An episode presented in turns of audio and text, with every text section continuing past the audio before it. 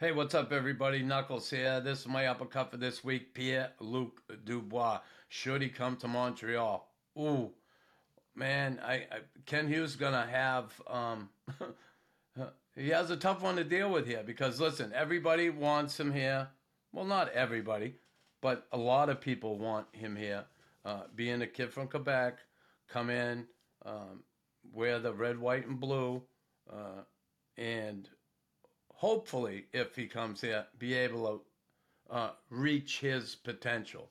Now, saw him in Columbus. There were some issues there. You know, played when he wanted to. There were some times he had some issues, uh, but showed great promise. And he's a listen, a very good player. Um, I think one of the most difficult things in the NHL is to be consistent. Uh, it goes to Winnipeg. Didn't start off great. Um, picked it up and, and played pretty well eh, for Winnipeg. No question about given the circumstances. Um, do the Habs want to spend that kind of money? Um, eight years. It's going to be at eight years. It's a sign and trade. Winnipeg is going to have to sign him and trade him. Are you willing to give up the good young assets you have right now for certainly another young asset? But there are so many things involved here. Uh, this kid coming home, yeah, he's a big, strong kid, can skate, can play.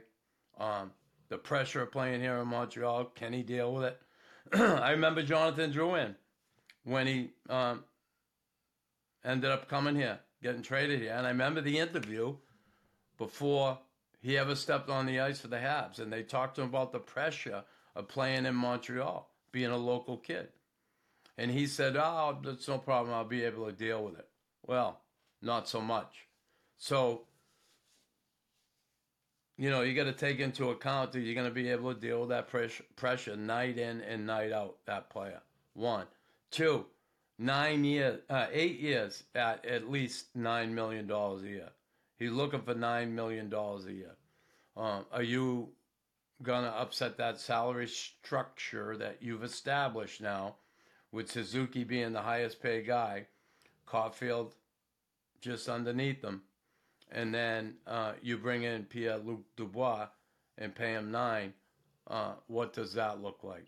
Now, some people may say that's fine, uh, others not so much. I, um, I don't know if I'd be willing to take the risk of giving what you're going to have to give to get him, and uh, just upset um, this rebuild in a way because uh, it's going to take a lot to get him money wise, player wise, draft pick wise. So, um, man, I don't know. I, I think I'd stay on the track right now I'm on, and that's rebuilding this organization through the draft. Um, they have some good young players, have some years here to develop. Um, I hope.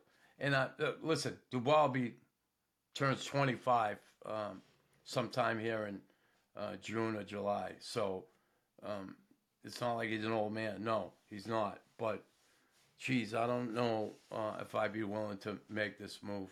Uh, there's certainly some, there's risk in every move, but this one, the money, the number of uh, assets you have to give up to get this guy, I don't, I don't know if I'd be willing to do it. And, and listen, me, I'm not a gambler. Never liked gambling. Um, I never will like gambling, so I don't think I'm taking this gamble. Hughes may, uh, Jeff Gorton, along with Hughes may, uh, and they may not. I'm dying to see what happens here, honestly. But um, a lot of people think, come here, oh, I'll play in Montreal. It's great, it's great. Man, it's a difficult place to play. Why do you think Martin Lapointe, when he's a free agent, went to Boston instead of Montreal? Kid from Quebec. Didn't want to be here. Too much pressure playing in this city. And money might have had something to do with it. Well, actually, I think he was going to get the same money here in Montreal, but uh, didn't want to deal with the pressure. Look, uh, Vin Lecavalier, Lecavalier right?